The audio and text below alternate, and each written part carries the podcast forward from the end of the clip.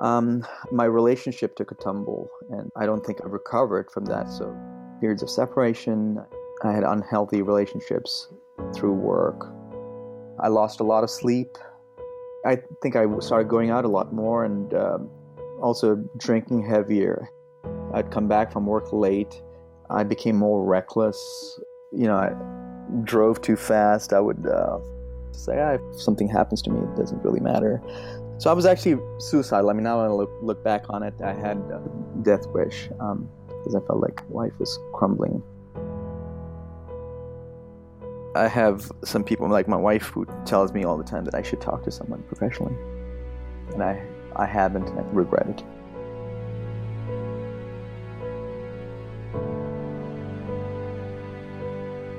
This is the ninth episode of Doctors and Litigation, the L Word, the podcast where you'll hear the truth about the litigation process and its impact on the lives of physicians through the voices of doctors, lawyers, and psychologists with firsthand experience.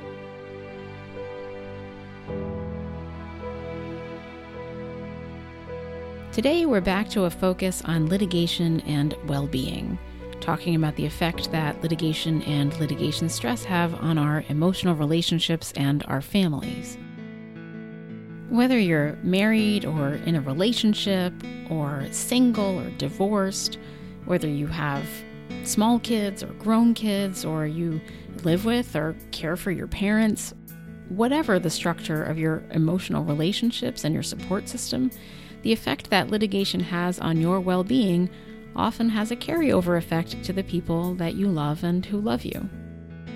Now, love is not a word that we use a lot in medicine. We certainly don't talk much about our own desires for healthy or happy relationships, or the various ways that being quote unquote married to medicine can sabotage those relationships if we're not mindful. And we're certainly not taught at any point how the demands of medicine can make maintaining healthy relationships difficult or the skills to navigate those well. As physicians, we might be smart, but we don't automatically get this right. In addition to relationship stress, you're going to have stress with the reality of practice in medicine. But then you're so busy studying and doing other things that you don't learn to develop a healthy emotional life we're not very good at talking or not very good at addressing emotional vulnerability and um, truly getting into feelings and stuff like that. Some people may have stable families, but you know, relationships are hard. Relationships are hard, and the day to day stressors of a life lived in medicine make them harder. The long hours, the frustrations, the emotional burdens, the rampant burnout, they all can take a toll relationships in medicine are hard. And then, when you add litigation to that mix, especially in high stakes cases, things might get harder. Spouses of physicians who are sued really are thrown for a loop by this situation, and their spouse may or may not let them know how much difficulty they're having dealing with a suit. The, the physician spouse may want to protect the other spouse and, and just not say anything and keep it all inside, and yet they may be becoming ill, they may be becoming increasingly withdrawn or isolated, they may be becoming more and more negative or less communicative, or you know even show frank signs of illness or depression. That's Louise Andrew, MD JD, whom you've been hearing from throughout this podcast. And again, if you haven't listened to the previous episodes, I do suggest you start at the introduction and go in order. Now, Dr. Andrew used the word spouses, but really, throughout this podcast, what goes for spouses goes for any significant emotional relationship, so extrapolate it as might suit your life. Now, Dr. Andrew mentioned the urge for physicians to protect their spouse from the litigation process, even as it's stressing them out.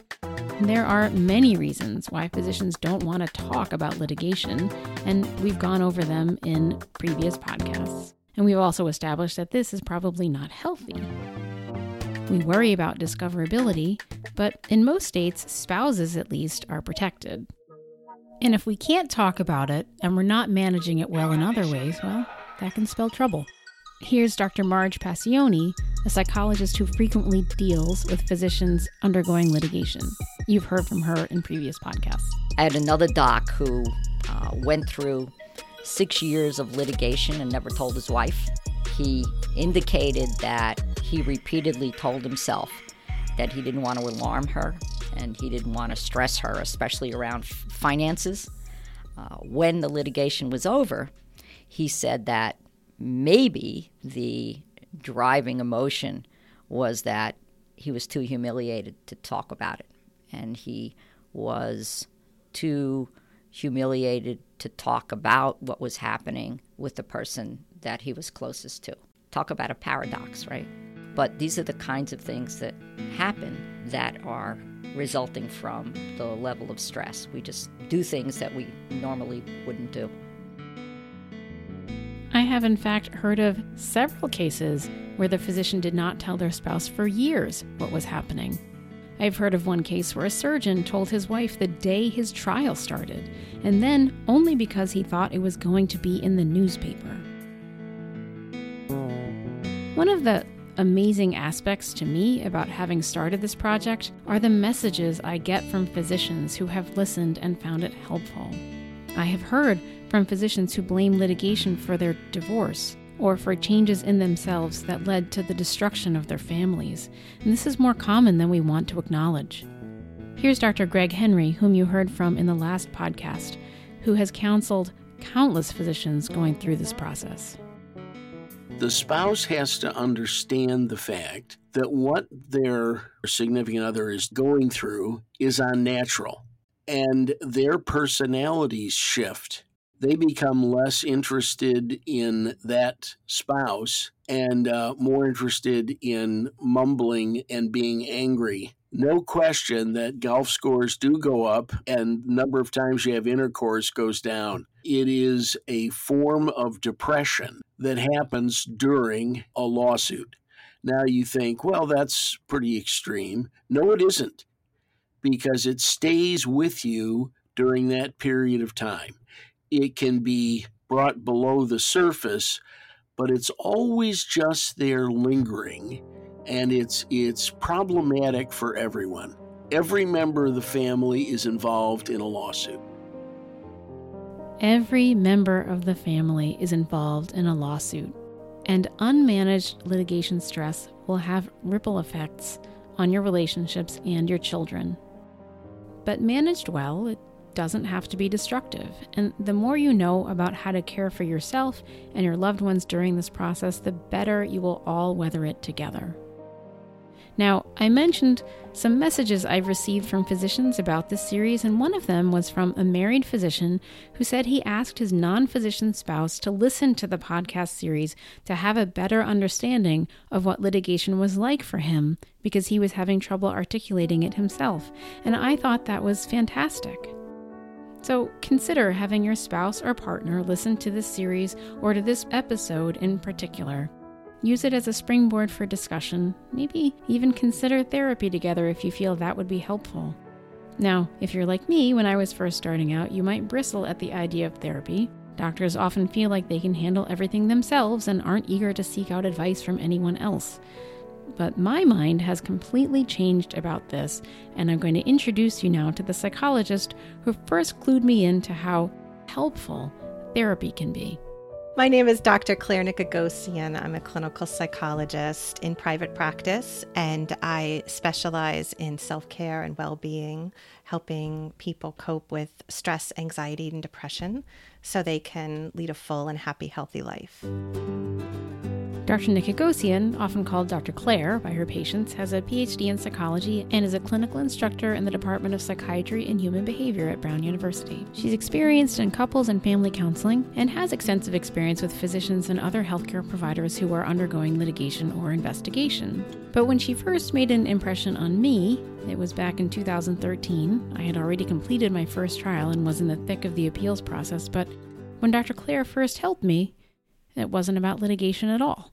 It was about my daughter. I'm going to tell a story. Okay. About, about you. Um, In 2013, my nine year old daughter had a near fatal accident on a ski slope, and I was the person who had to manage it until help arrived. I was the one that actually gave her, you know, like mouth to mouth rescue breathing and um, had to, you know, put on that ER doctor hat, Mhm. uh, but on my kid um, on a ski slope. And it was probably the singular worst experience of my life. But amazingly, my daughter pulled through, and after she came home, she had some friends over to visit her. One of them was Dr. Claire's daughter, who was a best friend from school.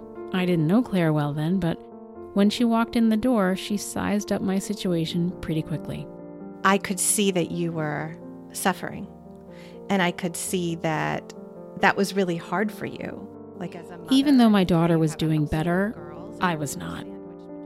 I'd gone back to work, I was pushing through my days, but I couldn't sleep. I couldn't stop thinking about it. I couldn't stop the feeling of panic that was always right around the corner.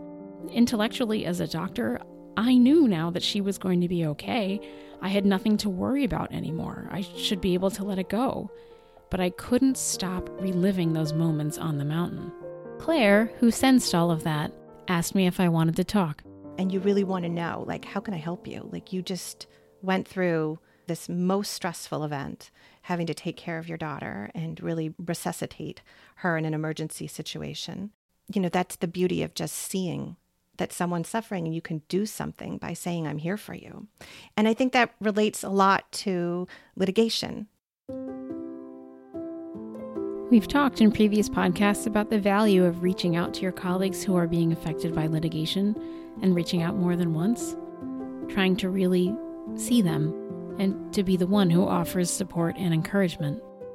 Now, that day, Claire put her therapist hat on and essentially gave me a session in my kitchen.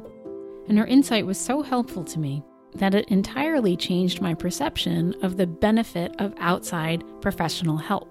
And for the first time, I finally felt okay about getting self help books and seeking outside advice, and it made a tremendous difference in how I handled the latter years of litigation.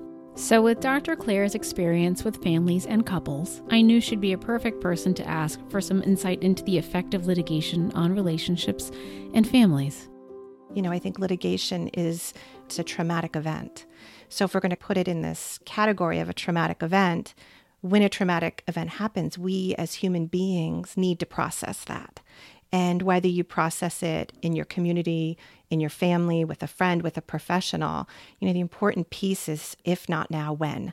So when there's a traumatic event, I'm a huge proponent of getting some type of support. So, Dr. Claire came over to my house one day and we had a conversation about litigation, relationships, and family. My first question to her was how a spouse might react to litigation, especially if that spouse is not a doctor.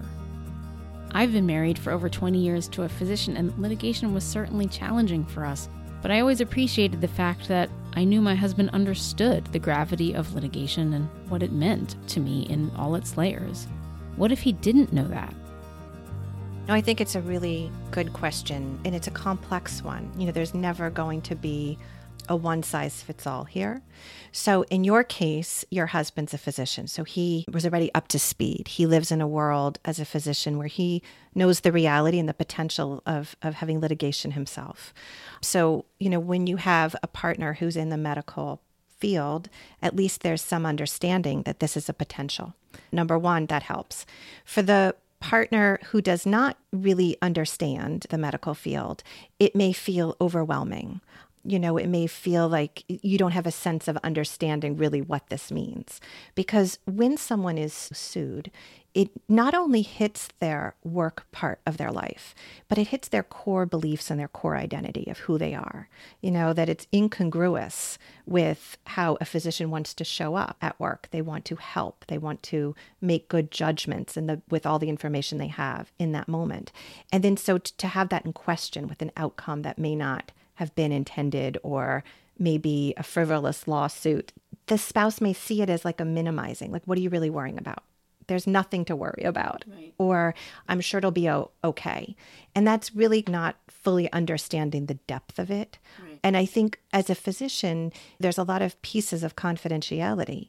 So physicians carry a lot of burden already about their field with privacy and HIPAA. So already you're feeling a little sense of isolated, probably what goes on in the day to day. So I think it's important when litigation happens that a spouse really talks to their partner about what is happening in a very detailed way and not make assumptions that their partner is going to know how to support them or that they understand the gravity or the intensity of it.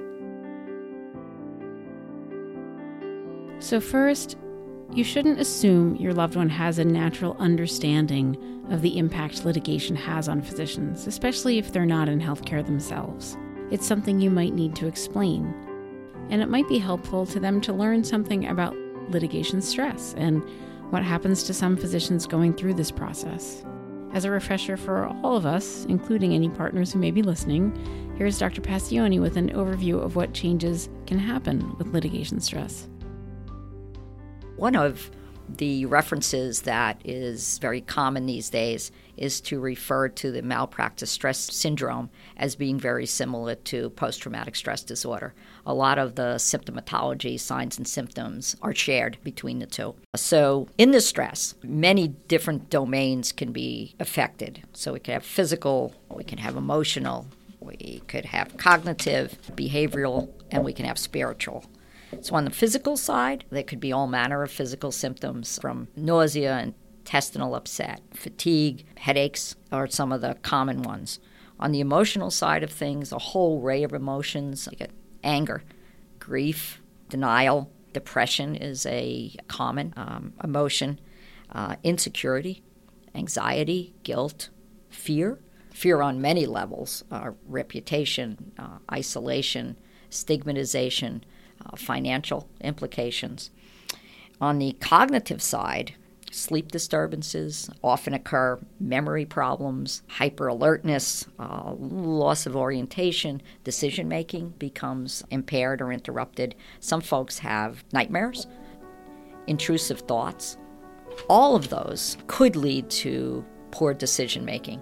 So, what I've experienced docs telling me is they find themselves second guessing themselves, and checking and rechecking uh, when they're making a decision, making an order.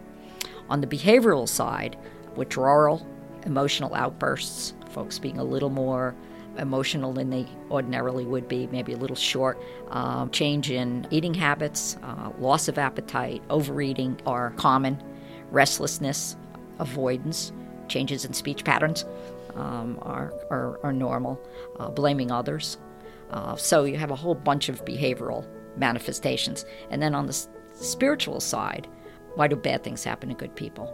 And um, I have one, one doc who told me that him and his wife would go to church every Sunday. And at some point in this process, he just said, I could not go because my anger uh, with whoever runs this show was so great that I could not see myself doing my usual. And he had a whole crisis of confidence around if I continue to be a good person, are bad things going to continue to happen to me? And that's not unusual. That's a, you, know, you can understand how people can quickly get there. Understanding how doctors get there, understanding the origins of litigation stress is step number one for a partner. But you may have to help them with that. But what if you just can't talk about it? Here's what I asked Dr. Claire next. There are, I think, some barriers to physicians opening up about some of these things. I've heard now about, you know, there's one physician who didn't tell his wife for four years.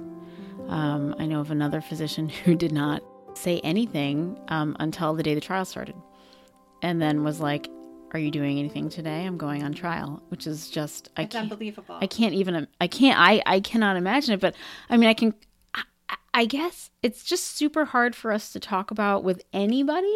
And I think certain relationships are such that, you know, maybe it's just very hard to to open up about it, but why sh- why should we? I think one it, it builds a sense of safety and trust to be able to share what you're going through.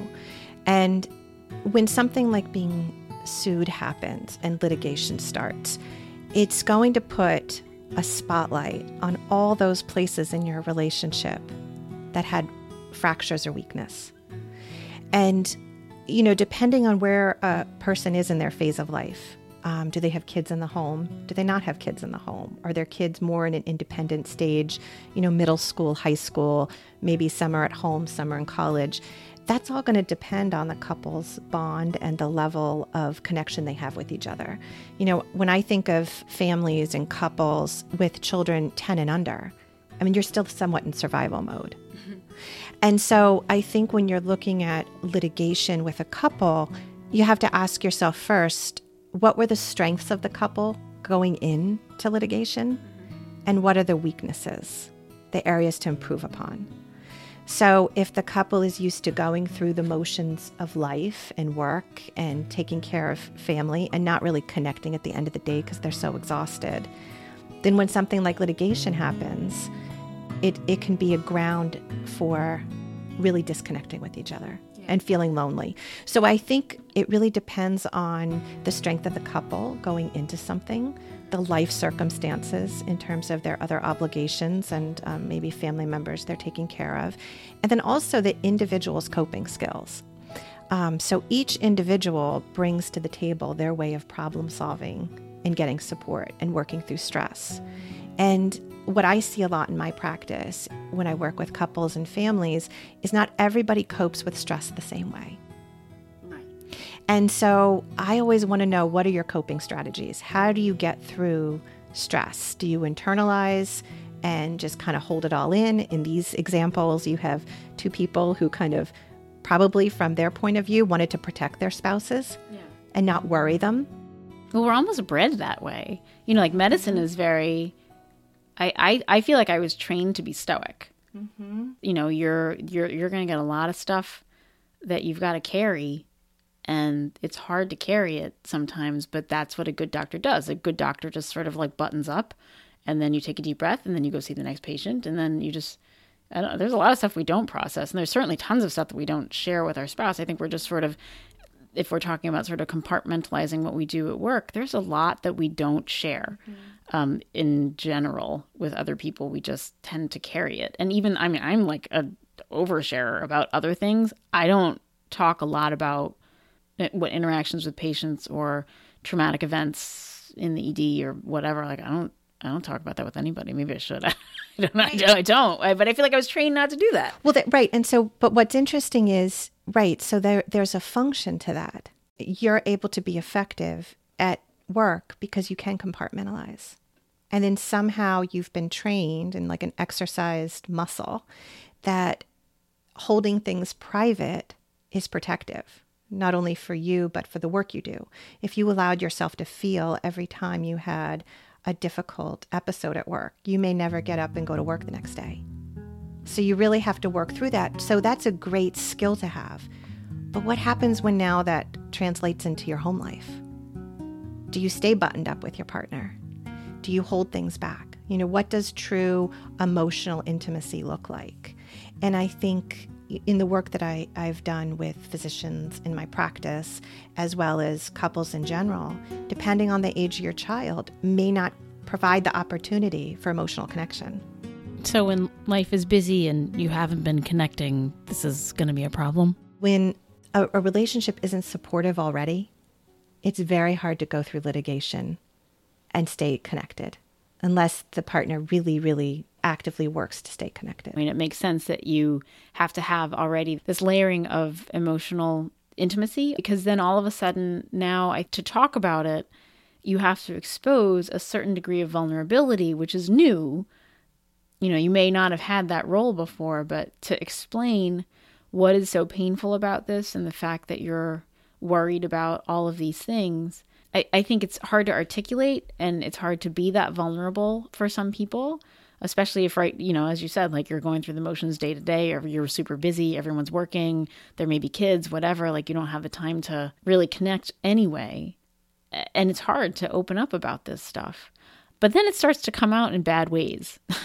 You know uh, i think that i know myself that i was at times quite short tempered or impatient or even would like he's he's trying to be nice to me and I'm just I would just snap back.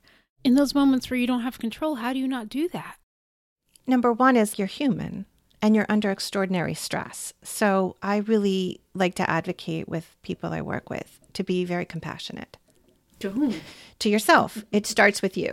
So, what, you know, there are two parts to compassion. One is empathy. So, acknowledging what you're feeling So when you're in litigation, you know, uh, self compassion would look like this is overwhelming, this is scary, um, I feel out of control, I'm not certain what the outcome will be. I'm very concerned about my um, status as a physician, how my peers look at me, what may happen to my family. You know, I'm angry. I'm angry that this happened because it doesn't feel fair. So that's the empathy. Let's be empathic with what we're feeling. And the compassion is um, acknowledging suffering. So, right now, this is really hard. This is a stressful life event. And I'm, I'm suffering. So, it's about being compassionate. It's not giving yourself an excuse, but to be understanding that this is a stressful life event. So, we start there. And then you have to really say to yourself, how am I going to choose to cope with this? Because the guilt of snapping at your husband, wife, partner, kids, you know, parents who are coming to visit, who, mm-hmm. whoever it may be, um, is that it fe- you're either way you're going to be feeling something. So maybe you want to get ahead of it. So what do you do for self-care? What do you do to take care of yourself? How do you start that dialogue with your family and say, "Listen, sweetheart, I am under enormous stress. And right now you're talking to me and I feel every muscle tensing right now. And I know that sounds crazy. I'm not mad at you, but I'm so raw that I just need a couple minutes to like regroup and ground myself here. So it takes a little bit of self awareness and scanning yourself and saying, what's really going on here? What do I need to get through this? When you are under that degree of stress, I think, though, it's very hard. You definitely feel out of control. Mm-hmm. I think it also, if you're going to phrase things that way, I think it depends on your partner really understanding that you are under a certain degree of stress, which I guess, again, underscores why it's important to make them know how hard it is if they don't already get it. Exactly. And I think, you know, when when you first learn of being sued, of some litigation coming down, I think that's so critical to sit with your partner and say, in, in an uninterrupted space and say, listen, this is what's happening. Now, in your case, your husband understood. Um, so maybe you have to get them up to speed if they don't. And you have a conversation where you're really talking about it, much like you would planning a trip, much like you would um, if you were running a marathon together or you were doing, you know, something together, you know, so you, we want to take a little bit of emotion out of it mm-hmm. and we want to have that like a team mentality of. Oh, I would never, it's, that's interesting because I think that most physicians who are in relationships do not think of it that way. Like this is mine to carry. And that probably is unfair because obviously it took a giant toll on my my husband and my kids and, and it was such a long process mm-hmm. um, that I can only imagine like how, how difficult it was. But I thought of it really very much as mine. Right. So it is yours. It is yours. However, when you walk through the threshold of your home, now it's everyone's. The way I frame it is a family is a system, it's a unit. And so when you walk over that threshold from work into your home, even though you may carry the burden of the litigation, it now becomes a family issue. And that's not to be blamed. That's not to feel bad about that. That's part of life. When one of your children have strep throat or need tubes put in their ears, they're not doing that to you. That's not their burden to carry on their own. We share it as family. And so if we can shift out of this mentality that, you know, to that vulnerability that at home, that's the place you can get support. That's the place where you can let go of the burden in proportion. You, know, you don't want to overwhelm your children. You don't want to overwhelm your partner, but that's where you, I, I believe you can get some support. The stress is going to be shared whether the physician wants it to be or not. The question is just how. So let's say you've had the conversations, you've talked about it with your partner, you did the quote planning the trip session as honestly and practically as you could in advance. You want to move forward as a team, communication lines are now open. I asked Claire what advice she had for the partner in helping the person they love who's trying to function with this stress. how do you react when that stress is coming out in unfriendly ways? Well, I think to begin with, one is, you know, how can I help you? What do you need from me? Do you need some time to like recalibrate, regroup? I know you're suffering. I know you're going through a lot. But what can we do to come together and be here for each other? Honestly, it's just so easy to descend into a fight when you're stressed sometimes my husband would be trying to be understanding, but would use this super calm voice that he only uses when I'm really angry, and that would make me angrier. Because it sound it can sound really condescending yeah. and dismissive. So, you know, again, I think it comes back to some self awareness. So, I'm really big on owning my feelings, and so when I walk through the door, I will say to my kids, "Mom had mommy had a really rough day." It has nothing to do with you. But I've got a headache. And so if you could keep your voices down, that would be really awesome. And if they can't keep their voices down because they're just whatever, being all wild, then I'll go and, and, say to my husband, listen, I need I need a half hour or can you put them to bed? Like I just don't have it in me tonight. That prefacing your interaction with this is the emotion that I'm feeling right now. I'm very stressed right now and it has nothing to do with you seems very important, uh, especially for, for kids, I imagine. It is. I think children are great at filling in the blanks. And so they're going to always make the attribution it's something they did yeah. or it's mommy and daddy aren't getting along. So, regarding kids, I think most parents would want to insulate their children from what was going on, but they probably pick up on the stress of the parent. And what can we do about that? Well, I think a lot. And I you know, the research shows that when you look at depressed parents, they have some one common trait is that they don't respond to their children in a timely manner.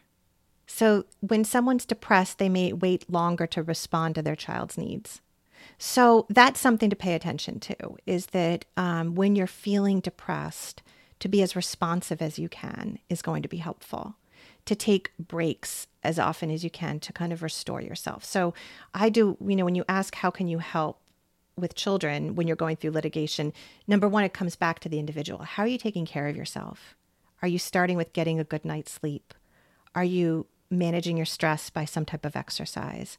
Are you eating well throughout the day? You know, I think people who are going through litigation tend to not, you know, they they kind of go into autopilot mode where they forget to eat or they may lose weight or they may have symptoms of depression. And so that becomes a stacking effect. And now, when people are sleep deprived, it's very hard to access good coping skills like impulse control, mm-hmm. anger management, judgment, mm-hmm. responding appropriately. So, you know, I always encourage people who are going through incredible stress is take care of your physical well-being, your sleep, your hydration, your nutrition, exercise, and for people who are going through acute stress, you know, perhaps in the trial period or right after, I always encourage hold off on alcohol use because I think mm-hmm. alcohol use becomes a slippery slope. Mm-hmm. And so, um, and it actually, you know, as a depressant, can make and exacerbate moods in, in not a healthy way. More arguments. I can't tell you how many times in, in um, sessions with clients working with couples, they always fight after too much alcohol. And so, you know, those are the things I think you the safeguards an individual can put in place. Um, and then on top of it, it's doing some coaching with their kids. You know, mommy's going through something really stressful at work. Some days you may see me come home and I'm going to look really tired, and that's okay. I'm taking care of myself. So maybe we can have special check in time every day like you normally would do. So for children, it's so important to keep routines. So keep the family dinner, keep the routine, keep those activities that you normally do. I think that's most disruptive to a child is when mom or dad go through something and then their whole world feels like they've it's changed. That can create anxiety for the child. So you want to keep routine and structure as best in place. So if you've always done bedtime routine, try to keep that going. It's like an anchoring point between you and your child. That helps. I asked Claire a little bit more on how to talk to kids about the litigation process depending on how old they are. So when it when it comes to talking to children about what you're going through in terms of litigation and work stress, I think it's always important to to manage your own emotions. I think what gets overwhelming for children is when parents um, don't know how to contain it and they've kind of put their anxiety on their child. So there's this delicate balance of being transparent and allowing them to know what's happening, but not overwhelming them.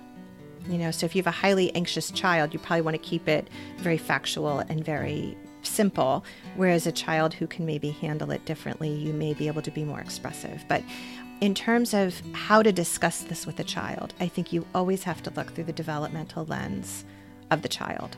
You know, so the younger the child, probably the more factual and concrete and brief it is. But I think it's also important to understand you know, children want to know how does it impact me? So, what does that mean? Does that mean mommy is going to miss sometimes some morning routine or drop off, or maybe something at a, sc- a, school play? Because, you know, court dates are unpredictable and can be lengthy. So, I think you always want to ask yourself, you know, how does this impact my child? And how do I prepare them for that impact? And the other piece is, how does it concretely impact you? So, if you know on the days that you've done something where you've met with lawyers or you've had to be deposed, you may be more drained. So, you want to think to yourself, how is this going to impact my child? How will my fatigue? How will my irritability? What can I do to take care of myself so I can take care of my child and respond to them? Because I think children do better and can do better than we give them credit for. And so sometimes keeping it super simple and saying, I had a really hard day at you know work today. Remember how you had that hard day at school and you were so tired and you came home and all you wanted was mac and cheese and I didn't have mac and cheese and you got so upset, but then we decided that grapes would be awesome and you felt so much better with grapes. So you want to keep it simple in their world. And and when when you had grapes, how did you feel? I felt better. Well, that's what mommy needs. Right now mommy just needs a little bit of time to find a way to feel better. And I think that children will rise up and, and, and meet you there. Of course, as they get older, that mac and cheese analogy isn't going to cut it. One of my big concerns as I headed into my second trial, now with teenagers who watched and understood everything, was how I modeled handling my stress. I wanted to be an example of grace under pressure, but I'm sure I came up short sometimes. I asked Claire about specific challenges posed by more mature children or adolescents. Let's think about a scenario where um, you have an older child, a teenager, maybe a young adult, and they're very aware of what's going on with their parents. And, you know, dad is wrapped up in litigation and is really stressed out. I think it's important for the relationship with the father and, the, and his adult child, teenage child, is to open up a dialogue. So let's say, for example, you're living in a small town and news of this litigation comes up, and now there's the family's being exposed. That can be very hard on the family, on the child, because the child may be hearing things outside that now impacts the child, but maybe he doesn't want to share that with his dad or she doesn't want to share that with her dad out of protection. I think it's so important for um, a dad in this moment to create space and say, listen, I know things are going to be said about me, and I know some of it's going to be upsetting. And I want you to know you can always come to me. You can always come to me. You can always share what you need to share. I'm not going to be mad. You're not going to upset me. Um, but I want to be here to support you. So, know no matter what happens outside, share it with me. I can handle it. I'm able to take it and I want to help you through it. You don't have to go through this alone and you don't have to protect me. So let me be there for you and you can be there for me and we'll work through this together. The other thing is, of course, older children are more in tune with what's going on around them, including how the adults in the house are interacting with one another. So, if litigation is taking its toll on the adult relationship in the house, it's likely to be a source of stress for them. So, we're bringing it full circle back to talking about possible ways of handling litigation stress with your partner. Having having not been to couples therapy, I, I, I don't know how it works, but would this be something that would be suitable to go to couples therapy for if one person's under a great deal of stress and everyone's trying to figure out how to keep it together? I think it's a great idea. I've worked with many couples who've been going through some type of litigation, investigation, stress. Yeah.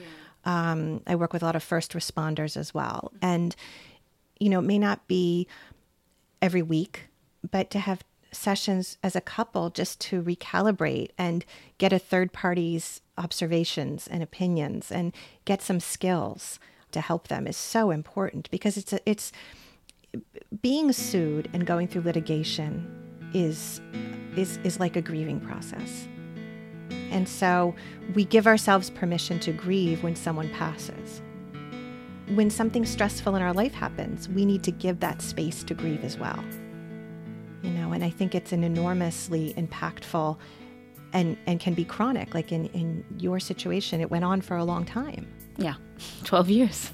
so that becomes now part of the it's almost like another family member in a way. You have like this dysfunctional family member that shows up for a long time. Yeah, I was pregnant with my third child when I saw this patient, and um, basically when it ended, she was going to middle school. That's amazing. Yeah. The only way I think I managed it was that I finally took people's advice, which is not easy to do when it's you're uh, used to giving out the advice. it's not easy. It's not.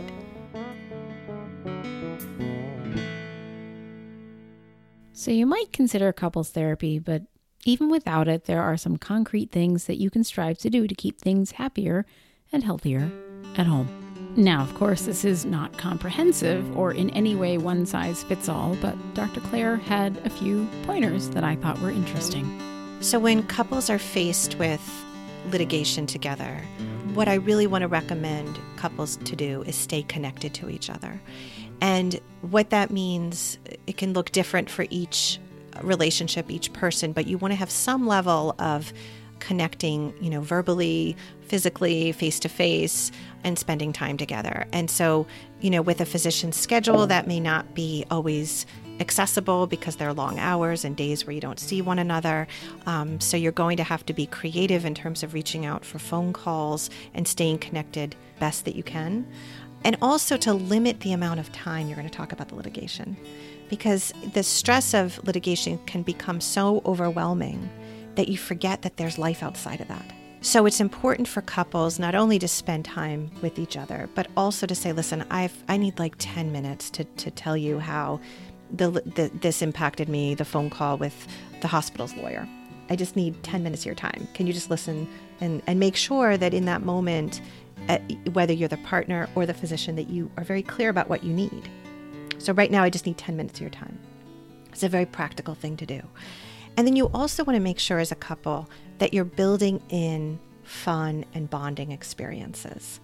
Um, so maybe that means keeping date nights, uh, you know, and available, going for walks, picking up an activity together, even in small increments, can really keep couples connected. I think it's also important to remember that your partner has a life outside of your stress.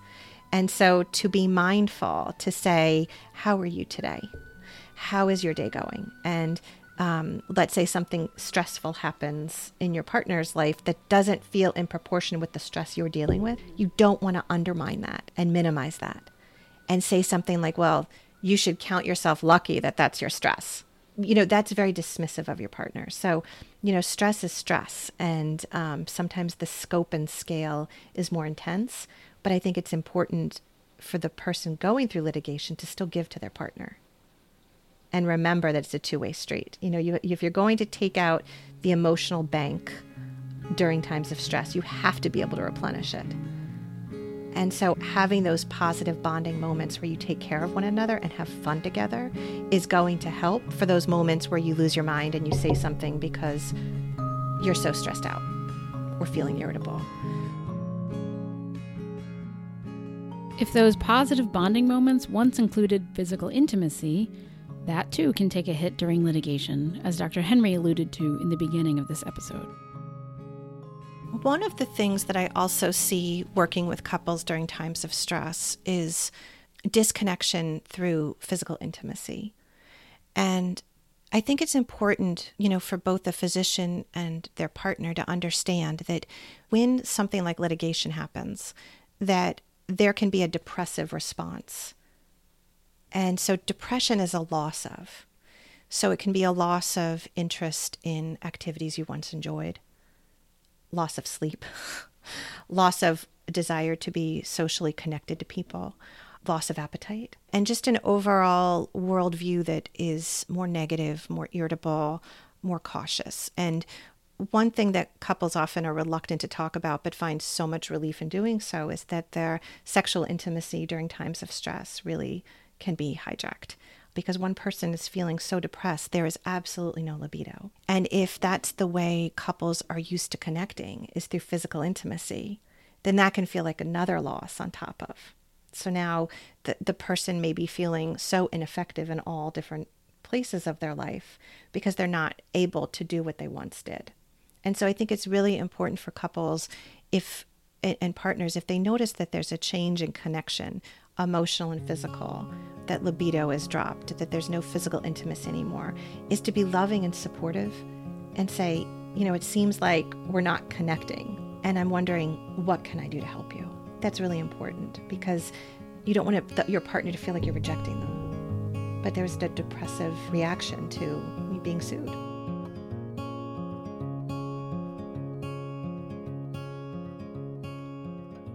One of the last things that Claire and I talked about was the Gottman method of couples therapy.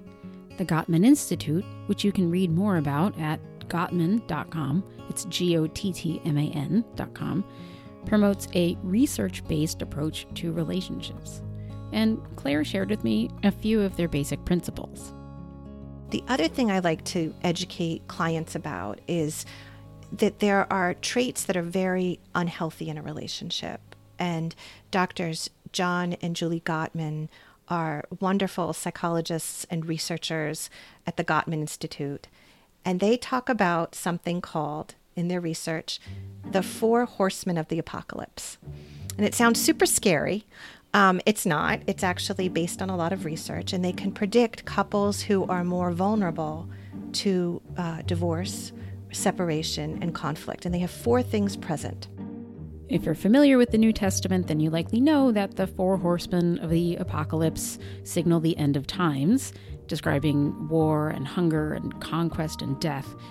And the Gottmans use this described communication styles that, if left unaddressed, can predict the end of a relationship. The first horseman is criticism. When criticism is a constant in your relationship and your communications, the stage is set for the following three horsemen. The second one is contempt. Contempt goes beyond criticism, it's mean. You can try to justify it feeling like the other person deserves it, but it includes sarcasm, mocking, eye rolling, ridiculing, scoffing. It's flung from a position of moral superiority and it's fueled by long simmering negativity. And in the Gottman's research, contempt is the greatest single predictor of divorce. The third one is something called stonewalling which means shutting down and not sharing or not being available to talk about what's going on. Stonewalling can also be a response to contempt. The listener withdraws from the interaction, shuts down, and just stops responding. It's easier than trying to work it out with someone who treats them with contempt. And the last horseman of relationship apocalypse is defensiveness in their relationship. Defensiveness is usually in response to criticism or perceived criticism. Of course, it's understandable to defend yourself if you're feeling attacked, but it usually escalates if the partner dishing out the criticism doesn't back down or sincerely apologize. The defensive partner often goes as far as to reverse blame, to make whatever the issue is the critical partner's fault, and it goes around and around. Now, of course, these things may happen sporadically in healthy relationships, but when they become the mainstay of communication between two people, there's likely to be a problem. When you have these components in your relationship, you are on the fast train to marital or partnership decline. So, being really mindful of that.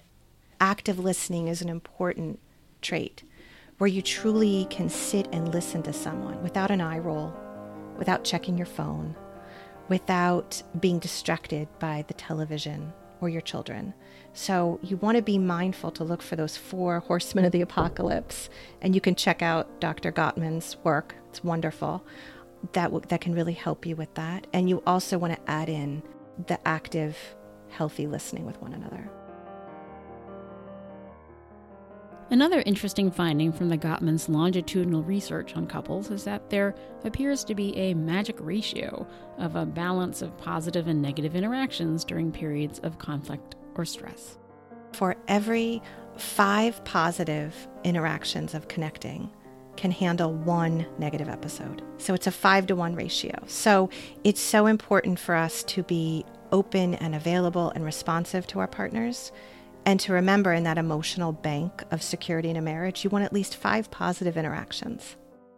The Gottmans note that you can see this apply even in single conflicts.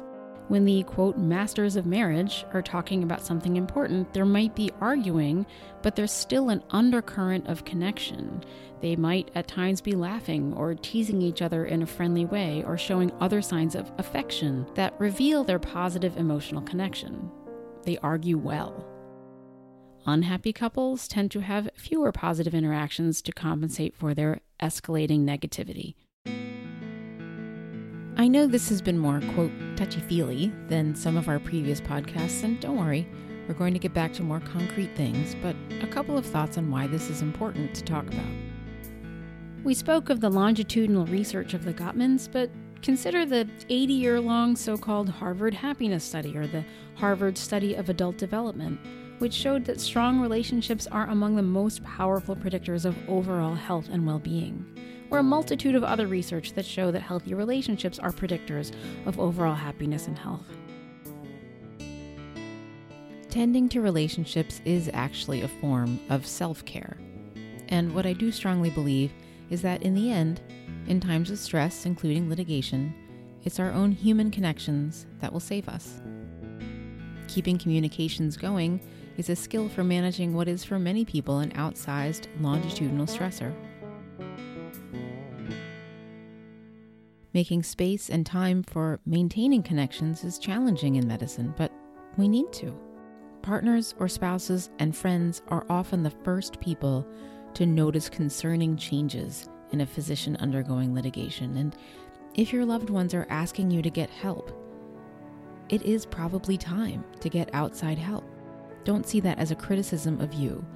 It's reflective of the stress that you are under, and it's amazing how far some help with that burden can go. You might start with the books or websites we talked about in the second podcast of this series, such as physicianlitigationstress.org or Dr. Andrew's site, mdmentor.com. Or if you or your partner sense that these changes in you are dangerous, it's critical to seek outside professional help and you might talk to trusted peers about how to proceed with that safely, as we discussed in the fourth podcast. Consider that your well being is intertwined with your partner's and family's well being, and that you all deserve to get through this and move forward together. Thank you so much to Dr. Claire Nicogossian for her time and insight. Keep your eye out for Dr. Claire's upcoming book on motherhood and managing emotional health and well being, which is being published by Page Street Publishing of Macmillan and should be out in June 2020. Thank you also for the frank honesty of Dr. B, whose voice you heard in the beginning of this podcast, as well as to Drs. Passione, Andrew, and Henry for their expertise throughout this series. In the next episode, we're back to the nitty gritty getting concrete advice on preparation for trial, trial itself, settlement offers, and handling the verdict. Until then.